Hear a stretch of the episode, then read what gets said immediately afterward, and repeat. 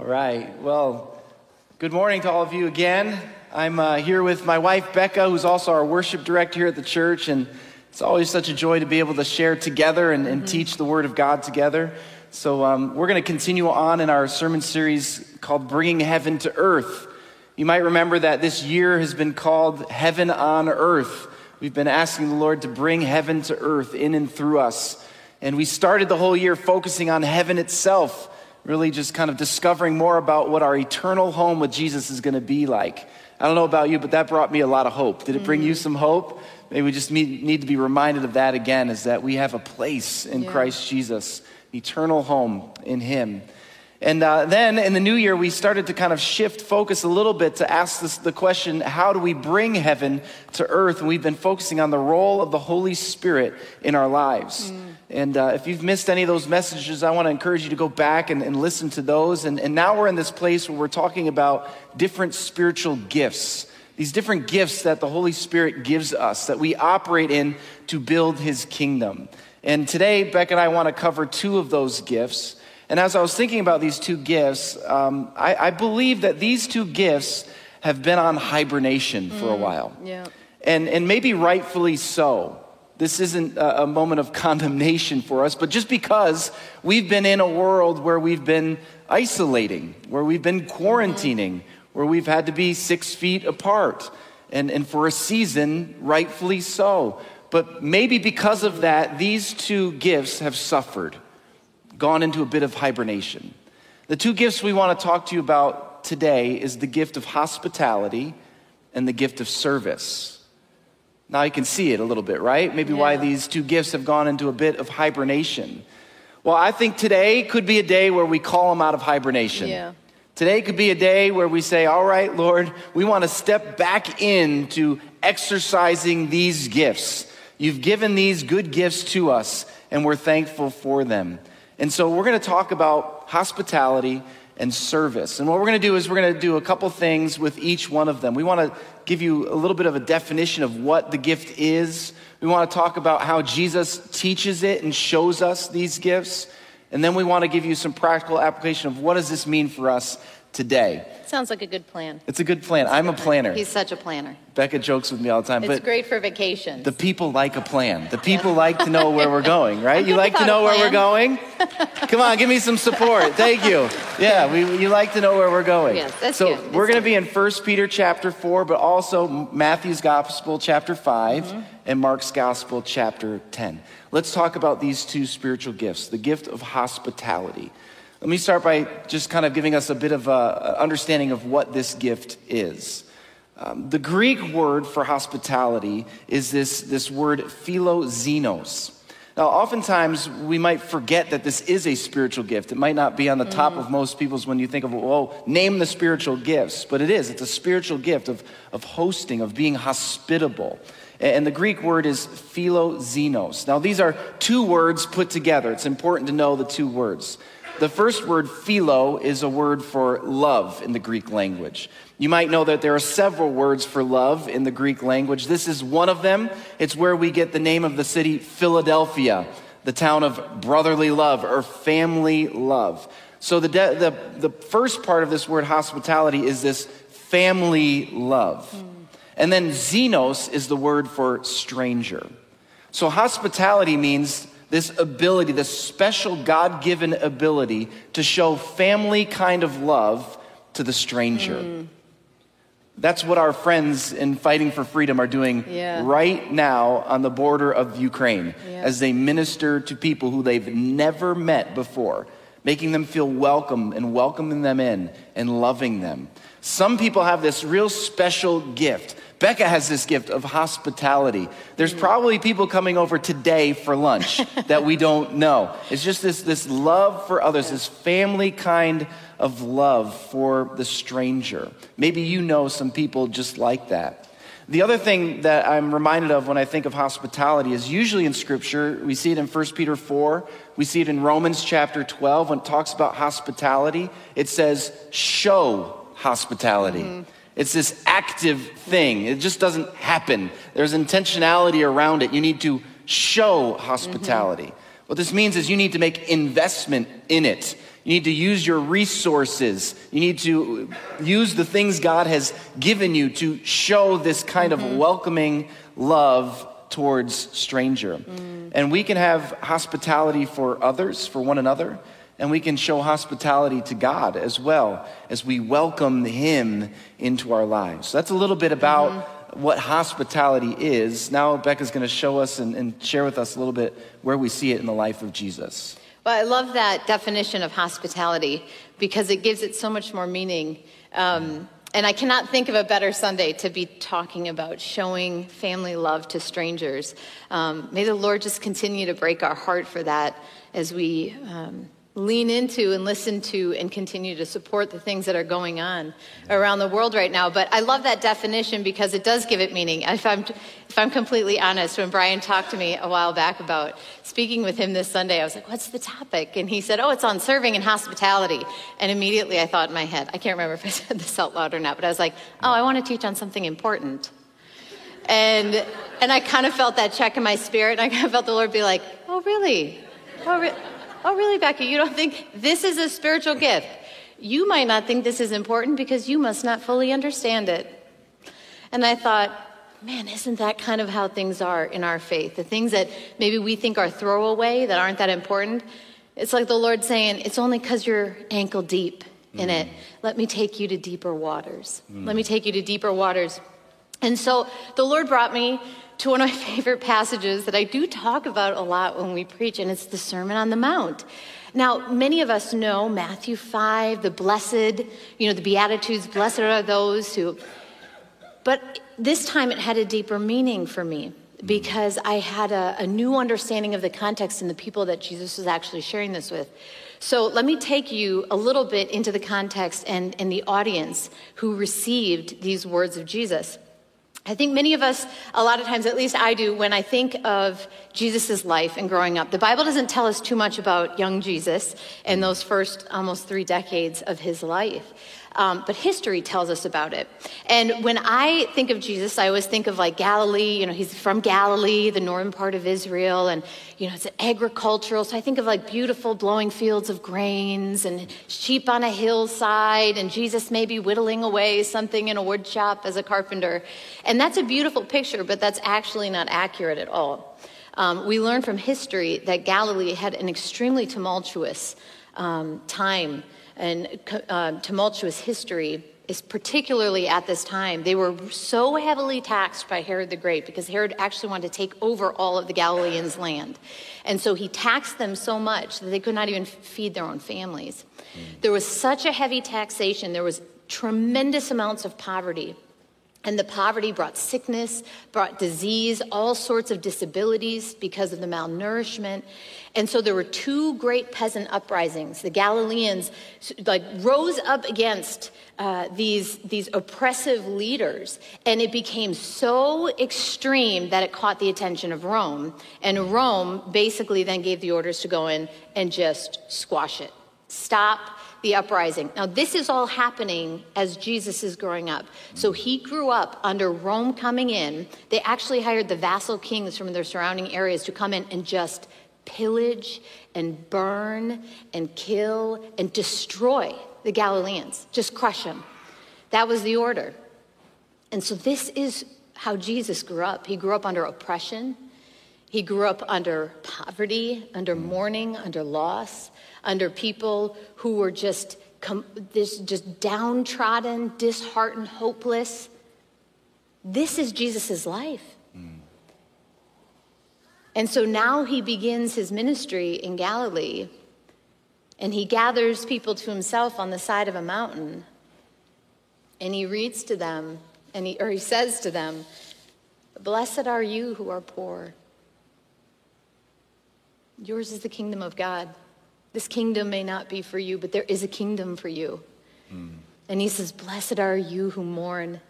Can't you almost see Jesus looking in the friends of his family members and his neighbors, the tremendous amount of loss and sadness? And Jesus says, "Blessed are you who mourn. You will be comforted one day. Blessed are those who are meek. The meek will inherit the earth." Not the strong, not those who rule over, but those who come under and who are meek. And he goes on to say these beautiful words, blessed are you who hunger and thirst, not just for food, we all hunger and thirst for food, but for righteousness. Mm. You will be filled. There will be a deep, purposeful filling in your life. And he goes on, blessed are the merciful, blessed are the pure in heart, blessed are the peacemakers. Can you imagine receiving these words from Jesus? 3 decades of oppression, and he says, blessed are you who are peacemakers. Being peacemakers will earn you the title of a child of God, not a revolutionary, but a peacemaker. You are children of God. This is who Jesus is, and he saw people. He saw them and he met them in their need. He saw them and he met them in their pain. He sees you and he meets you in your pain and your hurt and your need. He knows everything that you're going through, and he did then too.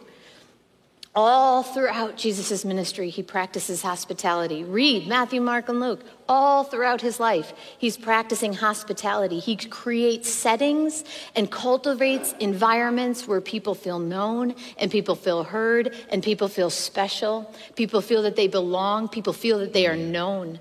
So what does this have to do with hospitality today?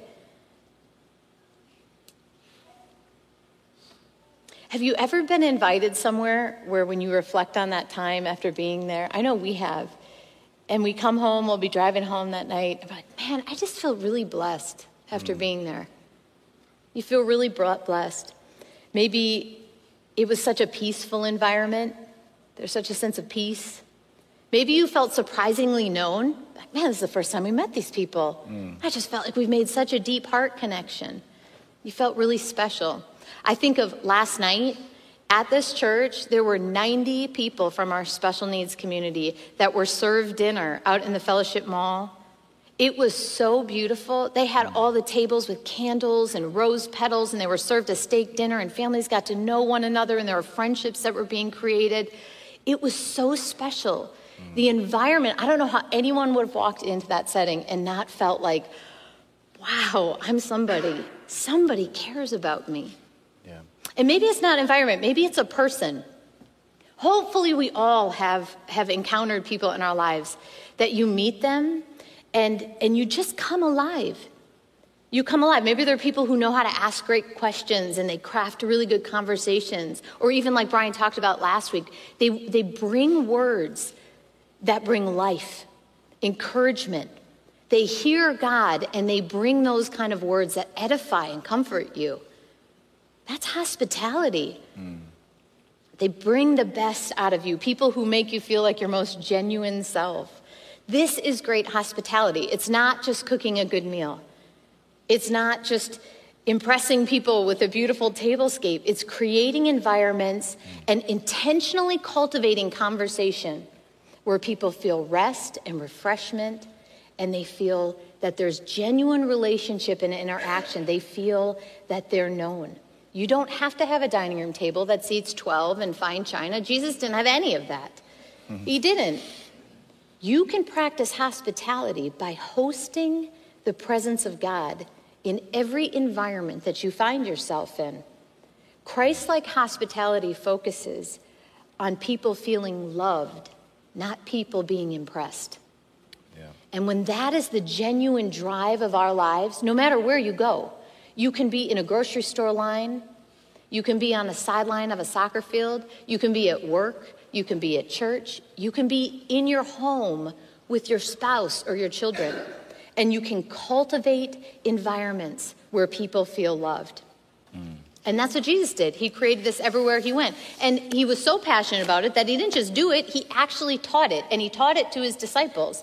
He told his disciples at the end of the Good Samaritan story, he says, go and do likewise. Do this. Show this kind of love to strangers everywhere. Show this family love to strangers. Following the Beatitudes, Jesus looks at his disciples and he says, you are the salt of the earth. You are the light of the world. Go and be salt. Go and be light. Let your lives and your conversations be so savory that it reveals the kingdom of God, that is counterintuitive to the way that the world is. People take notice of that. People will take notice of that. Make a difference by how you talk to others. More importantly, make a difference by how you listen to others, by how you make time for others. Isn't it crazy? This world, it's like you think we have so much time and so many ways to connect, and we don't. But I would often say, if you just give people time, in 5 minutes, people will pour their hearts out to you if you genuinely care and you are hosting the presence of God. So Jesus taught and he showed people the presence of God through making time for them, walking with them, talking with them, providing for them, praying for them. And then he calls us to go and do likewise. Be his apprentices, be his disciples, which means an apprentice, and do likewise. This is hospitality at its best. Yeah.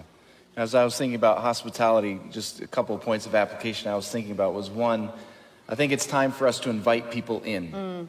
I don't know, during the whole quarantine time period, we all kind of created our bubbles, right? That was a good thing to do, and you had your little bubbles of people.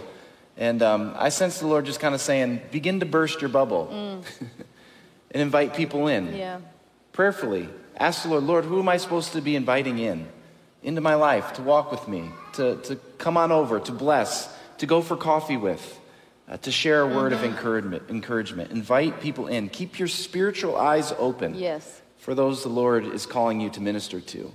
And then the other thing I felt the Lord saying was not only invite people in, but carry peace out. Wherever you go, be peacemakers, as Becca was saying. I love how when Jesus sends the 72 disciples out, he tells them, you don't bring anything. You don't need to bring anything. But when you walk into a home, say peace to this home. Carry peace. This is what you're to carry. Carry peace. And so I would encourage you to do that. Intentionally do that. Yes. Don't just say, I'm going to bring peace. We have a bad habit as human beings of falling into, selfishness and things like that. You have to be intentional about bringing peace. You might even say have a plan for it. Yes. Plan for it. That's good. It's good, though. That's good. Yes. It's good. No, but it's true. That. It's true. All throughout the New Testament, when they talk about hospitality, they say show hospitality, practice hospitality.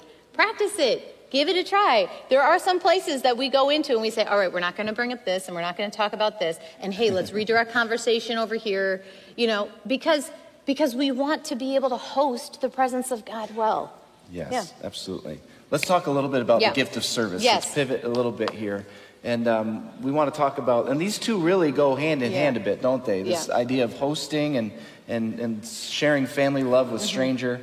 But then now let's talk a little bit about the gift of service. Yeah, so serving, the word serving or servant actually, it paints a picture because the word literally means kicking up dust in a hurry in ministry to others. Isn't that a funny image? Like you're moving around and you're helping so much that like you're creating a dust storm, And I love that imagery. And so when I think of service or being servant-hearted, serving is kind of like this twofold understanding. I think of it as serving as Christians. It's like the legs to our faith, the legs of our faith. In James 2:19, he says, "I'll show you my faith by my good deeds." I think we've become very good as Christians at talking good talk and talking about our values and our belief and our faith. But the Christian faith is not about talking the good race. It's about running the good race. It's about running the good race. The Christian faith is about running the good race. And so serving is like the legs. And you say, well, how strong are the legs of my faith? I'm going to tell you, here's a good litmus test. Where do you spend your time? Where do you spend your money? Be honest with yourselves. Is it others-focused or is it self-focused? If it's others-focused, that's where your legs are going to be stronger and your faith is going to come alive. So service is like the legs to our faith. And secondly, serving, it recalibrates us to the kingdom of God. And I love that word recalibrate because it means to change the way you do or think about things. Actually, when they talk about recalibrating systems, like the computer system in your car or something, it's adjusting things so that it properly works. Serving adjusts us so we properly work. So we work in the way that God has designed us to as his disciples, as his apprentices. And so serving recalibrates us. I used to say this when I would teach our newcomers lunches, and we talk about serving and serving in the life of the church. And imagine like you're a conduit, like a big empty PVC pipe. And you know, your life, you're like this piece of conduit, and the kingdom of heaven is like this giant faucet. And when you align, serving aligns you, recalibrates you, and aligns you with the Spirit of God and the kingdom of God. And as we are aligned, it's like this water of the Spirit rushes through us and flows out into all those areas of our lives. And we become the truest sense of who God designed us to be. And we experience the fullness of life because we're operating in the fullness of the Spirit through serving. And so I love that imagery of the legs to our faith and then the recalibrating and realigning us to the purposes of God. Yeah. I want to bring you to Mark's Gospel, chapter 10. And this is where I believe Jesus really demonstrates and teaches his disciples what it means to live and lead. In Mark's Gospel, chapter 10, there's lots of different stories. You might remember a couple weeks ago we talked about Bartimaeus. This story comes a little bit before that. Peter has already proclaimed Jesus as the Messiah. There's this excitement in the air. They're beginning to catch the fact that Jesus is the Messiah. But they have a bit of a different understanding than the way that Jesus would act it out. His disciples are getting pretty excited about this, and Jesus makes his way towards Jerusalem. There's this decision that's made, I'm going to Jerusalem. So there's this shift that takes place. And now all of a sudden the disciples are thinking to themselves, wow, he's the Messiah. He's going to Jerusalem. Wow, what's going to happen here? Is he going to challenge the Romans? I think so, if he is the Messiah. Is this it? Is this what we've been expecting and hoping for so long? Is Jesus going to establish his kingdom finally? And so they're really excited about this. Now, while Jesus is heading to Jerusalem, he's doing something strange. You might not pick up on it unless you get deep into the study of this passage. But it says that Jesus walks ahead of them. Now, as a rabbi, what a rabbi would always do is he would walk with his disciples. When you look at Jesus walking with his disciples in the other Gospels and those different accounts, he's always walking alongside his disciples. Now you see in this moment Jesus walking ahead of them. This is why in the passage it says this about the disciples, that they were amazed and astonished. And it says of the other followers, so it wasn't just the 12 who were following him at this point. There were a crowd of people following. It says that they were in fear. Why? Well, because they're looking at this Jesus who's now walking ahead of them with some urgency towards Jerusalem. And they're probably thinking in their heads, oh my goodness, we're going to overtake the Roman Empire. What's going to happen here? Should we get ready for a fist fight? Should we get ready for this great war that's going to happen? There's this anxiousness. There's this fear. And so this is kind of the context of what's about to happen. Now, James and John, they take a look at this and they think to themselves, let's walk up to Jesus and let's kind of solidify our spots in his kingdom. Maybe some of us would be thinking the same. So they walk up to Jesus, and I love how they kind of step into the question. They don't come right out with the question. They say, hey, Jesus, will you do whatever we ask of you? It's kind of like we were talking about this. If the kids were to come to us and say, hey, Papa, Mama, will you promise that you won't say no? Yeah. Right? That happens a lot. It happens a lot, right? And what do you say as parents? No. No, I can't. Continue on with your question, right? Now, this is what the disciples are doing. They say, hey, can you promise that, you know, this thing? And Jesus, he doesn't take the bait. He just says, what do you want? And finally, James and John, they come out with it. Like, listen, we want the left and the right chairs right next to you. We want to be your top advisors. This is what we're looking for. And Jesus, you can read the story, but basically he says, I don't think you know what you're asking right now. Do you know what you're asking? Oh yeah, we totally get it. Okay, not quite sure. Now Jesus was very gracious. The other disciples, not so gracious. When the James and John come back, it says they were indignant. Yeah. They were upset at James and John. And I was wondering, why were they so upset? Was it because they got what Jesus was going to do? No. I think they're upset because they didn't think of it first to go and solidify these two spots. How dare you go? You're not qualified for this. We're qualified for this. And they're upset. Jesus notices this, and he pulls everybody aside and brings them together for a teaching moment. I would call this the turning point of Mark's entire gospel. It's the turning point where Jesus is saying, it's not like that anymore, it's like this. Mm-hmm. He's turning towards Jerusalem physically, and now he's about to teach them something that's going to blow their minds. Mm. A whole new way of life. And so, this is what Jesus says to them. He compares and contrasts the leadership style of the world compared to the leadership style of his kingdom. In verse 42, he talks about the leadership the world's way. He says, you know that those who are regarded as rulers of the Gentiles lord it over them, and their high officials exercise authority over them. This is the world's model of leadership. It's domination. It's rule by force. It's rule by power. And the Jews, they knew this style of leadership firsthand. They knew it very well. The Assyrians, the Babylonians, the Persians, the Greeks, and now the Romans, all were ruling over them with this power over mentality. This was the way to rule and lead. But then this is what Jesus says about the disciples, about us, about how we're to lead and live. I love it. He says, not so with you. Mm-hmm.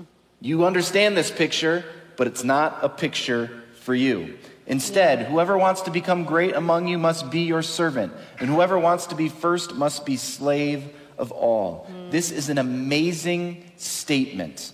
Jesus takes the world's model of leadership and living, and he flips it upside down. Yeah. Leadership is not about power over. It's not about moving people in your direction. It's not about motivating them to your agenda. It's all about empowerment. Mm. It's about equipping people to be all God has called them to be. I love how the Apostle Paul says it in Ephesians chapter 4. He says, so Christ himself gave the apostles, the prophets, the evangelists, the pastors, and the teachers. Now, these are all leadership positions, right?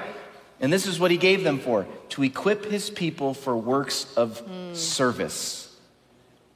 Why? So that the body of Christ may be built up. Yeah. What Jesus is trying to teach his disciples in this moment is, hey, do you want to build the world or do you want to build my kingdom? And if you want to build my kingdom, here's how you do it, by being a servant to all. I don't know if I want to be a servant to all. Yeah. I don't know if I want to sacrifice for others.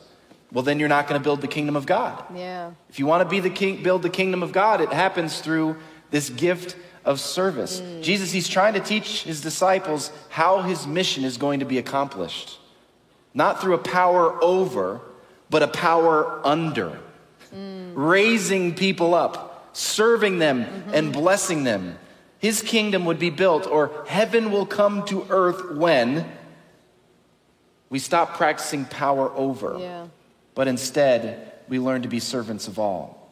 When we learn how to bless. And I think the gift of service is the special ability to understand how the kingdom of God is built. Yeah. This is the way that it's built. So maybe a point of application here. What does this mean for us today? Here's my question for you. Let's imagine that we are the disciples of Jesus while he's walking on earth. He makes this decision to turn towards Jerusalem. He's out ahead of us as he's walking. Now you're approaching Jesus as one of his disciples. What would you be asking him right now? Hmm. Put it into the context of your life right now. What do you think, not what would you hope you'd be asking him, right now, based on who you are, where you are spiritually, your behavior right now, what do you think you would be asking him? Jesus, I want one of your special positions. Jesus, give me the power. Or could we, in this moment, humble ourselves and say, Jesus, we want to build your kingdom. Give me the strength to be your servant. Mm. Equip me and teach me how to serve others. Yeah. Teach me what it means to bless my enemies. Yeah. Teach me how to respond to those who hurt me with grace and forgiveness. Jesus, I don't want to build my kingdom. Yeah. I want to build your kingdom. Mm-hmm. I think he might be asking us that. Yeah, and I think it's pretty easy to see what is actually the passion of our heart when we look at our what we're emailing, what we're posting, what consumes our conversations around the table. Yep. You know, we definitely need a recalibration. I think we are often, much like the disciples, prone to kind of go our own way in things, and his way is very counterintuitive. I would also say, you know, for serving, seek out places. Like you said, ask the Lord to give you the eyes, ask the Lord to give you a heart, and then seek out those places where God is working. Yeah. Seek out those places that you see that there's a need and jump on board. I think sometimes we actually over-spiritualize some of this stuff. We're like, well, I need to take my 15, spiritual gifts assessments, my personality test, and then I need to sit with a life coach to decide where I'm going to serve, if I'm going to say yes to greeting once a month in the church. And it's like, just say yes. Yeah. That's kind of what I want to, just... It's a great book out there on that. I know. There is. The author's very cute. Yes. Thank you. But there is so much that can happen when we just say yes. Give it a try. My life has been completely redirected because I said yes to serving in areas that I thought I had no business serving in, that I didn't even know that I had this heart and this passion for these areas of my life. But when I started serving in them, something came alive in me. Let's not over-spiritualize it. Let's say yes. Yeah. We wanted to close by praying, and we really felt like the Lord wanted to kind of just light on fire or reinvigorate or bring alive again these two gifts of hospitality and service. Yep. And like I said, I think rightfully so, these gifts maybe have gone into a bit of a hibernation, but now it's time to call them out again and ask the Lord to really bless us. There are times in life where the Lord just kind of comes and touches his people. Yes. And so I'm going to ask Becca to pray in a moment, and I'm just kind of envisioning Jesus kind of walking through our spaces, in your homes, even in our campuses, and just kind of touching us on the head to anoint us and give us and grant us these gifts of hospitality and service. And so maybe even as Becca prays, you want to be in a posture of receiving. And you can just kind of hold your hands out if you feel comfortable, or however you want to get into that posture. I want to encourage you to do that now. But let's pray. Let's pray. Jesus, we thank you that you are always with us. I thank you that you have good plans and purposes, that you have designed us with specific gifts and for a specific reason. And we come today, Lord, with a deep desire to align ourselves with you. Father, I pray for each person here who needs to just have your words of comfort and rest and peace spoken over their lives. Would you just breathe new life into their situations? Lord, I pray that they would experience the power of your presence, your comfort, your hope, your direction, your rest, your correction. Lord, would you just speak in a way that changes us forever and draws us to yourself? And in doing so, Lord, would you empower us to host your presence everywhere we go?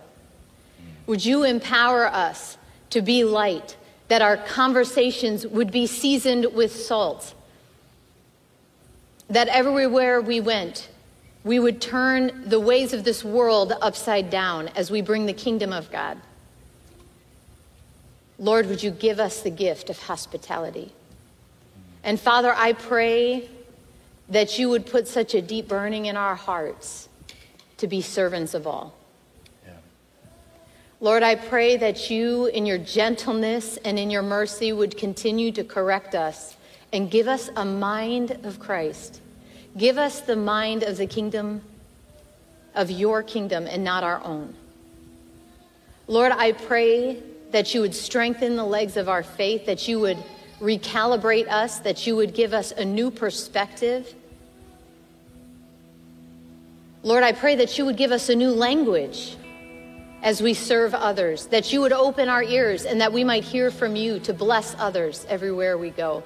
And I pray that as people say yes, Lord, that you would bring friendship, that you would bring relationship, and that you would bring the power of your kingdom working in and through each person here. Lord, we just pray for a refreshing wind of the Spirit. Take us into deeper waters. Refine us and renew us and set us on fire to do your will and not our own, so that your kingdom may come and your will would be done on earth as it is in heaven.